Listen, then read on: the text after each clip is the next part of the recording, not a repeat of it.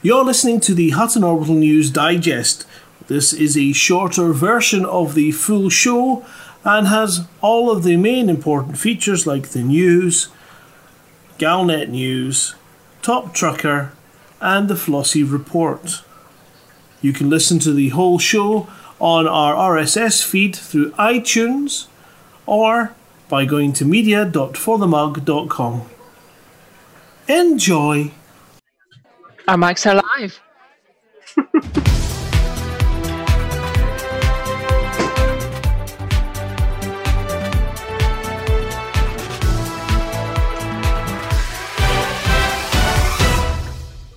Good evening, truckers everywhere. By George, it's Earth Day, and I am your host, Dick Chafing.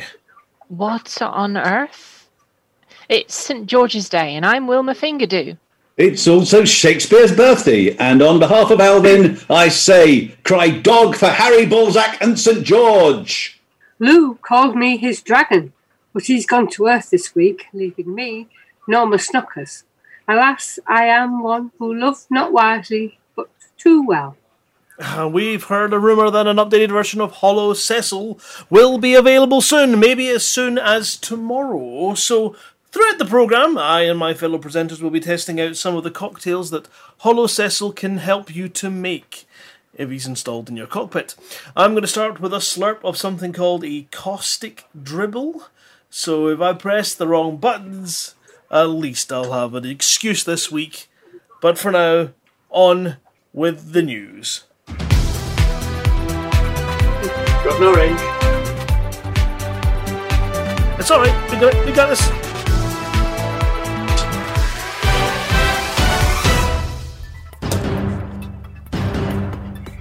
There ain't no party like a cyborg party! Wizard visits Hutton with a warning. The heat is on for one willful pilot. With great power comes great power cuts. Sticky seats, overpriced snacks, the problems of home cinema. Taking photos for the blind.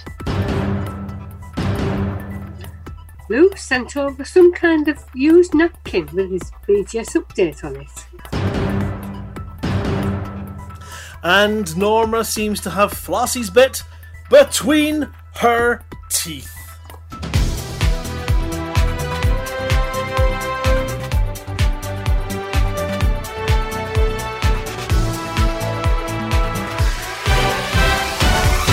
It was time to party like it's Wolf 359 this week, as the system celebrated a public holiday by declaring it to be Borg Appreciation Day.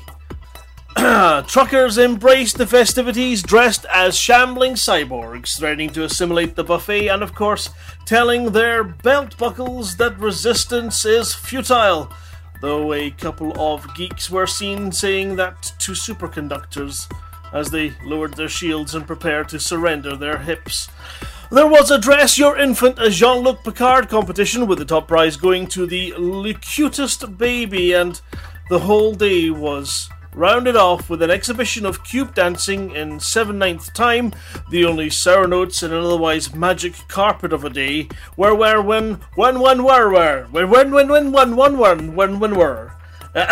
the only sour notes in an otherwise magic carpet of a day were when one individual was tempted to add their biological distinctiveness to someone else's for all of 0.68 seconds. And an ill-placed ocular implant which nearly had someone's eye out. There are some who call him Tim. Hutton had a visit this week from a mysterious figure, the so-called Tim the Enchanting. He'd left the safety of his usual abode in the caves of Kyrrhubanog to bring his staff of one, see how we did things at the orbital. Still traumatised by Buck's appearance at VECM, he'd followed rumours of an assassin from Van Barnenstar who was hiding in our corridors, the so-called Killer Abbot, who had nasty big pointy teeth.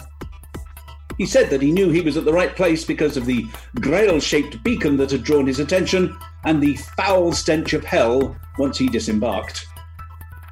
Unfortunately, we had to disabuse him. The beacon was, in fact, Cymoof's non-incendiary light that he needed to use in the fetid space where he houses his collection of rare farts.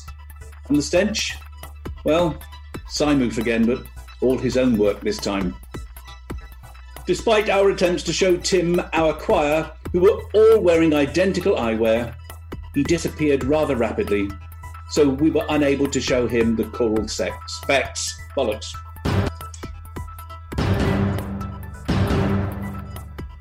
During the recent holo test by the Pirate Pilots Federation, Commander Scotty N.R. showed the cruel side of his nature.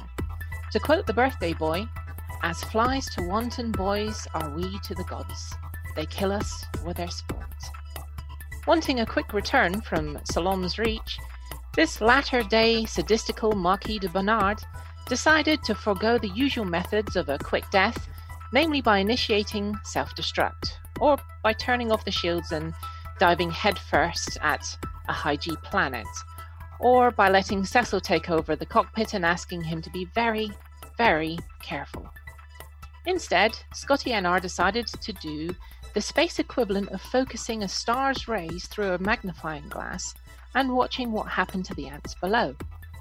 He calmly landed his Anaconda on a nearby planet, closed the vents to initiate silent running, and stood back as he and a few friends, we think we heard Buck Naked's voice in there somewhere, watched as the ship slowly, ever so slowly, piece by piece, started to show signs of distress.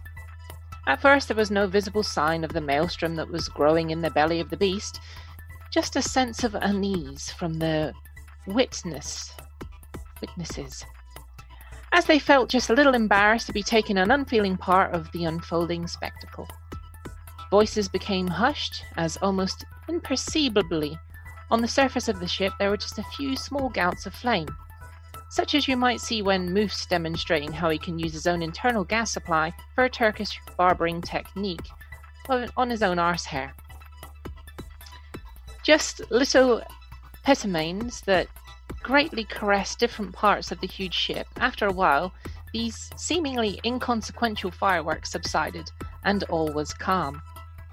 For a short while, strange noises were heard, as if internal bulkheads were collapsing and pressures re-equalizing on the stricken vessel. Then once more, all was quiet. But not for long. A succession of flickering lights were seen on the underbelly of the behemoth, and within seconds it was finally all over. Hot 964 had made the ultimate sacrifice just to give one commander an easy ride home. We at Hutton Orbital do not condone this kind of snuff movie, even if it was made during a holo test.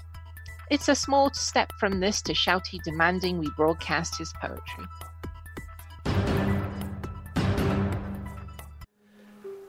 If you have been affected by any of the issues in this news article, please contact the one charity that works tirelessly to stop this kind of cruelty, and perhaps consider sending them some credits. Contact the Society for Protecting Under-Resourced Modules. Yes, if you'd like to be a sperm donor, please place your donation in the bucket. Really? All that for that? Oh, God. We're worried about power. Not the sort of power that you show people in the galaxy map when they're asked, "So what is the bubble?" Or the sort that is apparently symbolised by a large, uncomfortable-looking metal chair, and apparently can only be won after several women have stood around in drafty castles without any clothes on. No, after descending into infrastructure failure for a second time, Hutton Power Limited has been forced to issue a statement blaming unusual usage, as pilots are staying in their quarters, no longer roaming the galaxy delivering mugs. They say about this, combined with a dodgy batch of power converters, has put a strain on their ability to produce power.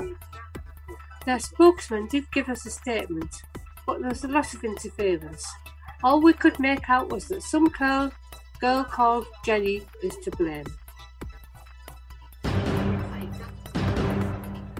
In an attempt to cheer up pilots who are full of NUI after the completion of Operation Hot Mess, the Pilots Federation have started to host movie nights. We suggested a 2010 action movie starring Angelina Jolie as a CIA agent who goes on the run after a defector accuses her of being a Russian spy, but apparently there was something about the name of the title character that they didn't like. In the end, they went for something suitable for a drive-in, Jurassic Car Park, where bioengineered lizards feed on California Gateway, or as they call it, Hollywood, residents as movie night goes Real D, the dastardly Don demonstrating deadly dinosaurs dining during devourment. Oh no, denouement. Denouement? Real D, as we sure you are all aware, is the current level of realism for movies. There was 3D that increased realism and made you duck, but needed special glasses that made the audience look like a before picture in an advert for Specsavers. Then there was 4D, which was exactly the same except that your chair vibrated like dead meat had let one off of his monster bottom burps, or someone threw a bucket of water at your face. Since then, there's been moving chairs, cinemas built on fault lines to get a truly realistic rumble, whole-body haptic feedback suits for specialist entertainment. For obvious reasons, these suits had to be purchased. No rentals available. All of this has culminated in Real D. You do not require any special glasses or equipment. The character is modeled to look exactly like you. And if in the movie the character loses a limb or gets eaten, then you receive the same exact experience. For those of you who are asking what's the difference between real life and Real D, it's simple. The snacks are cheaper. Some may argue that it's the second best liquid that you can put in your Hutton mug if you're out of Centauri Mega Gym. But whatever. Unquestionably, Hutton takes the tea. Tea bagging, tea time, or in the case of the healthier truckers, PT. Mr. Tea, I ain't getting on no beluga. For the hippies, we have Tea Tree. There are T9, T7, T10, and the T6. But this as an entirely different cup of tea. It's a charity. It has all gone to the dogs. But this time, dogs of a different stripe, or rather harness, the guide dogs. On Tuesday of this week, led by Dayglow Viking, myriad people throughout the galaxy took selfies with a mug of tea. Well, they say it's tea, but how can you tell in a picture? To take part in the Great Guide Dogs virtual tea party, and attempted to break the Guinness Galaxy record for the number of simultaneous participants whilst raising money for the Guide Dogs for the Blind Association. Whilst our own fluffy leader is, of course, a hearing dog, he is nonetheless very supportive of any charity that helps others and has given this his paw print of approval. Apparently, it's taking a while to verify the record attempt, since the organisers need to see everyone's faces to assure that there's no cheating. And we're worried that pilots may have forgotten to remove their PPE. That's Pilots' Pulchritude Enhancers. We'll bring you news as we get it. Hutton space is very simple at the moment, which is probably down to most of the galaxy spending the last 2 weeks cramming themselves into cardboard spaceships and then complaining when the copy deck seems to give way. Now, I'm going to give this introduction in two ways. The simple one that everyone with an IQ in double figures can understand. And then again in a step-by-step version because none of you truckers ever listen, let alone think. Leave everything alone that isn't below 40%. And if it is, give it a little, and I mean a little, boost. That's version 1. Version 2. Hill per se is too low. Do good things for Hutton. Do bad things to Hill Pass Sea Liberals. Sign 2051 and LHS 340 are too low. These are little systems. Do a little bit of good things for Hutton. You don't need to be mean to anyone in those. For the three systems mentioned, when they get to 50%, stop. Immediately. Do not pass go. Do not collect 100 mugs. Finally, leave every other system alone. Do not touch anything. Pretend that they have mods, but that they're AEDC systems and we don't want to help them. Seriously, leave them alone. Okay, you got that? Right. King Spanky has sent the following over from Colonia. Hand in bounties at Eol Prokos Centurion Tier. Missions and passenger missions in Eol Prokos Centurion Tier. Buy low, sell high in Eol Prokos Centurion Tier. Exploration data can be cached in Eol Prokos Centurion Tier. Make sure you're at Dollar Depot. His special instructions are to make Tier great again. I mean, make Tier go over 20% by doing the right stuff, whatever that is. I thought it was a clumsy madrigal about teenage shagging. Not sure how that will help. Anyway, over to Norma.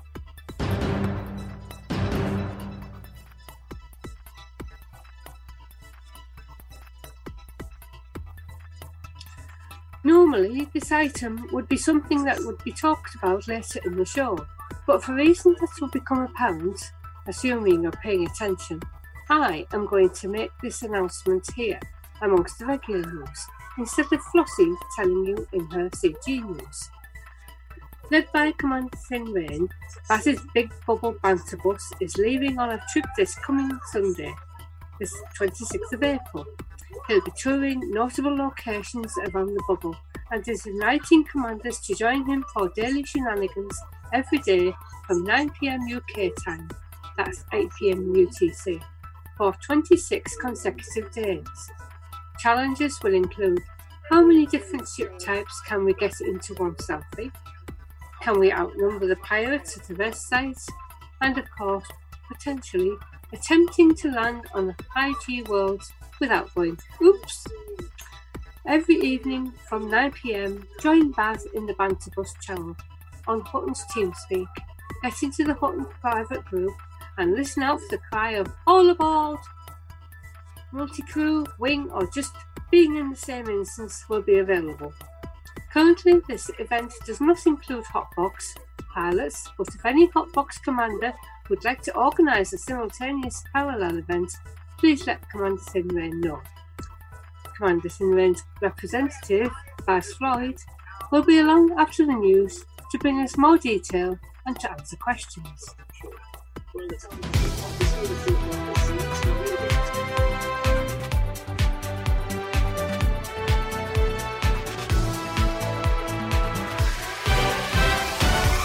When the universe is in trouble, bug infestations in the bubble, your home station's burned rubble.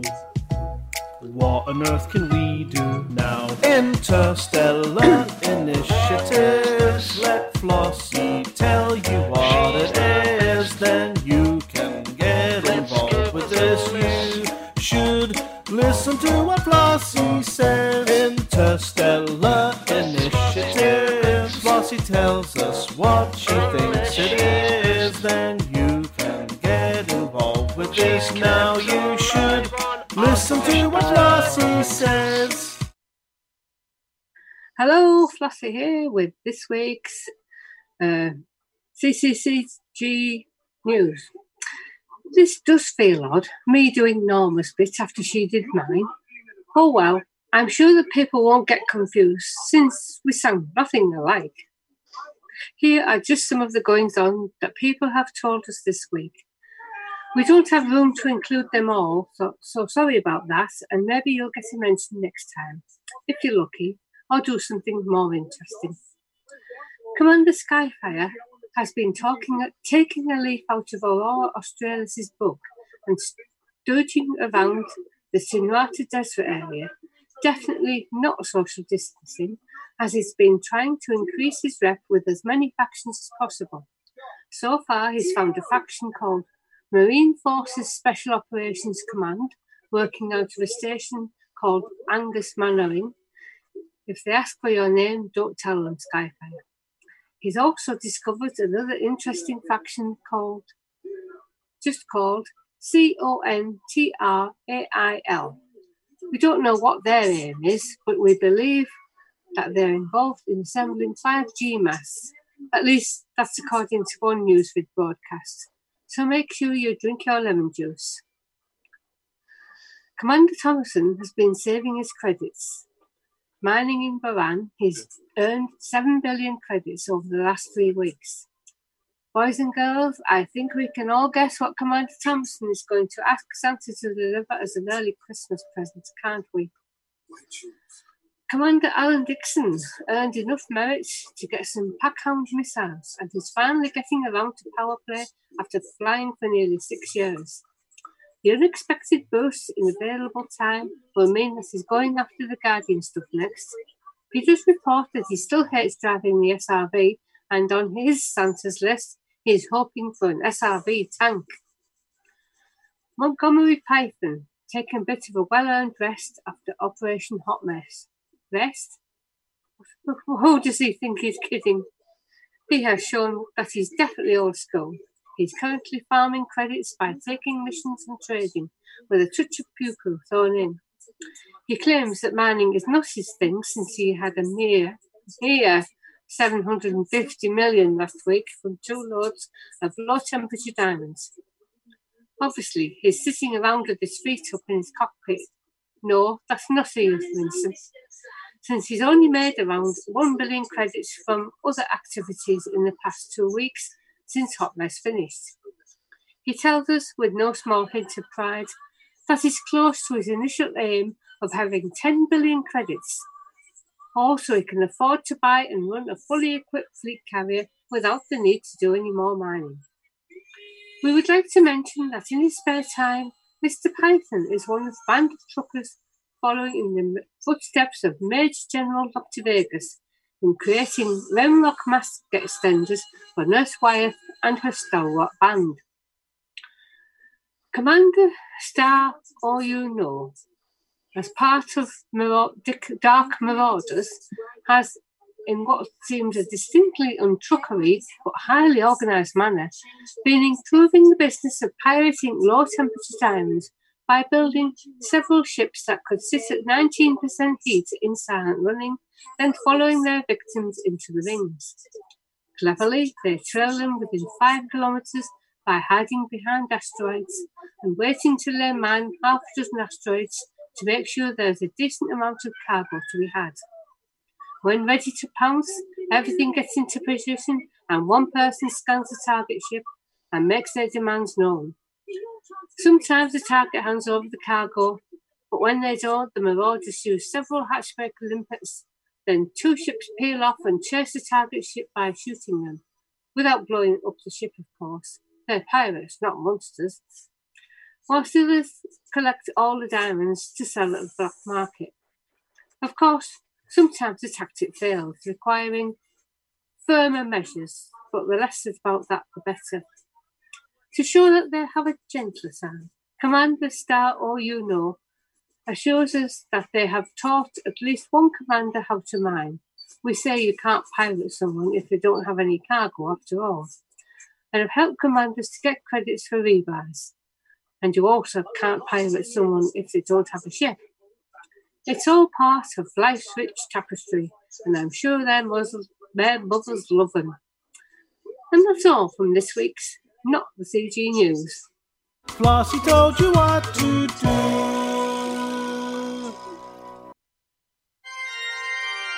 Powerful people. Encyclopedia Galactica presents biographies of notable people in the galaxy. This week, Yuri Grom. He fought off 5 other challengers to qualify for the big league, and yet 3 years later he was abandoned by his troops. His bushy beard, ludicrously scarred face and gimlet eyes seem almost like a caricature. Who is Yuri Grom? The truth is, we don't really know.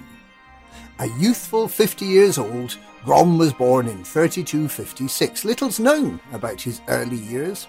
but despite his relative youth, he'd managed to become a Federal Admiral by the time he was 40. And then, without explanation, in 3301, he gave it all up. He abruptly resigned from the Navy and moved to his home system of Euryala. There is some speculation that Grom's bombshell was due to his disgust at corruption within the Federation, but it may equally be that he fancied himself as a tin-pot dictator, which is what he became. And then he became a super-duper top-of-the-range dictator, with medals and epaulets. A number of junior federal officers resigned along with Grom. It's not clear whether he bribed them, or whether it was his undoubted charisma that gained their loyalty. These junior officers were about to catapult Grom into the big time through the wonder of reality television. The Pilots Federation had been screening contestants for its new Holovid series, The Dangerous Games, for several months. 5 of the 6 teams had already been chosen. The Border Coalition, the Social LU Progressive Party, the Interstellar Communist Union, the Alliance Elite Diplomatic Corps, and Galcop. But there was a wild card qualifier for the 6th place, and somehow, no one quite knows how, Yuri Grom's name was put forward by his faction of ex-Federal Navy pilots, the so-called Euryala Gromite, or EG pilots. And didn't he do well? Grom smashed the qualifiers, beating such luminaries as the Achinar Immortals, the Imperial Inquisition, Battle Vortex, Planet Express, Black Omega, and Peleus Libertas, who were all voted off, and he totally pulverised in competition the Wolves of Janai, Adol's Armada, the Blackbird Squadron, and the United German Commanders Coalition. And so, in July 3302, Grom and the EG pilots took their place on the starting line of the Dangerous Games' Rise to Power. There were to be 3 community goals. The first was to deliver the rare good Gilia signature weapons to the Jaradhara system. The EG pilots squeaked home into first place, although Galcop actually delivered more of the weapons in a slightly longer time. This was the point at which everyone realised that Grom actually might win. The second week required piracy skills, stealing technical blueprints and selling them into the Nervy system black market. This time the EG pilots completely stormed the event with nearly twice as many blueprints as the second place Galcop. Some of the other competitors began to scheme to help Galcop win, on the anyone but Yuri principle. But it was all to no avail. In the third week, the Pilots Federation gave the competitors a puzzle to solve, to find precious gems and sell them into the Meropis system. Unfortunately, the Pilots Federation QA team hadn't checked the puzzle, so the gems had to be found by brute force means. And the sheer number of EG pilots meant that they could brute force better than anyone. Amid a flurry of salt from the other competitors, and from participants who missed out on their decals, Yuri Grom was announced the winner, and the 11th and final power in the galaxy. He took his place at the Celestial Chessboard in October 3302, unceremoniously booting out the other powers that were in his core systems. Grom brought to the table the so-called Grom Bomb, a frameshift drive disruptor mounted on a dumbfire missile that has led to many a peaceful freighter commander losing his ship and cargo. Rallying his troops under the slogan, "Freedom among the stars," everything looked bright for Grom the Power. But less than 3 years later, in July 3305, the EG pilots announced that they were no longer supporting Grom after his terrible bouts of anger became just too much for them. The Grom Power lives on in name, but in fact it's a hollow vehicle for so-called fifth columnists, and all the disruption and chaos you might expect when a dictator goes bad. Grom is an embarrassment to the galaxy, and the corrupt dictator holds on to power only because his presence is convenient for the mafia, smugglers and drug dealers that run the rotten state of Euryala. The Pilots' Federation is rumoured to have been considering deposing the drunken old despot but still he clings on to power. Just. He is a spent force, a husk, a hollow man. He has a group photograph on the wall of his dictator's office. It used to show a laughing Grom surrounded by cheering commanders from the EG pilots. Now, every one of the EG pilots has been airbrushed out, and the photograph just shows Grom laughing maniacally with his arms round the shoulders of thin air like a distressed albatross. They say it's lonely at the top. Well, it's a hell of a lot more lonely when you've fallen all the way down to the bottom again. And that brings us to the end of the current series of Powerful People. Watch out for more documentaries from the Encyclopedia Galactica.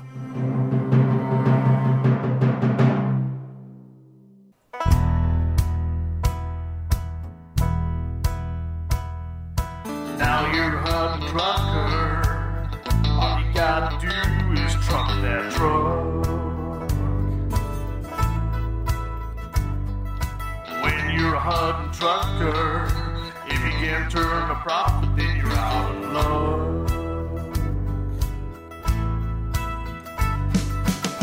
It's for the mug that we fly all over the space.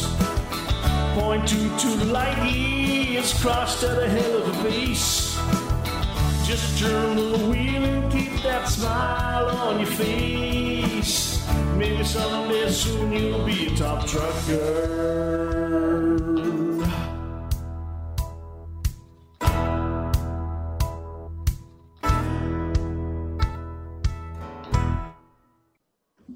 Hey man, this isn't Buck. It's Buck's cuz, Baked Naked, here to bring you this week's Hutton Top Trucker. Harry, you got my, that rolled up thing that was stuck through the letterbox. That's mine, man. Don't touch it that side. It's lit. Anyway, all y'all are top truckers in my book. Especially the ones who keep bringing that onion head to my door, so I don't have to go out and buy my own. But the first trucker to bring me a case of some sugary cereal will be the ultimate top trucker this week and earn his or herself a decal. So, this has been Hutton Top Trucker, brought to you by Onion Head and Lacon Spaceways. See ya.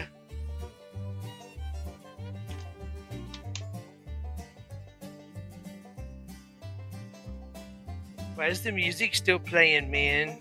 Oh, I wasn't sure you were finished yet. No, normally Buck ends up confused. He throws in a wee joke at the end or something, and then I know that everyone wants to leave.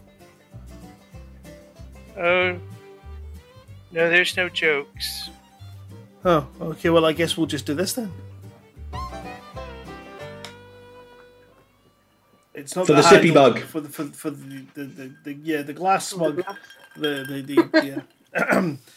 For the shot mug. And we're going to play that last song for you. But first of all, good night, everyone. See you next week. If you're around, come and join us 8:30 right here, twitch.tv/Hutton Orbital Truckers. Until next time, goodbye and for the mug. And thank you for giving us your time.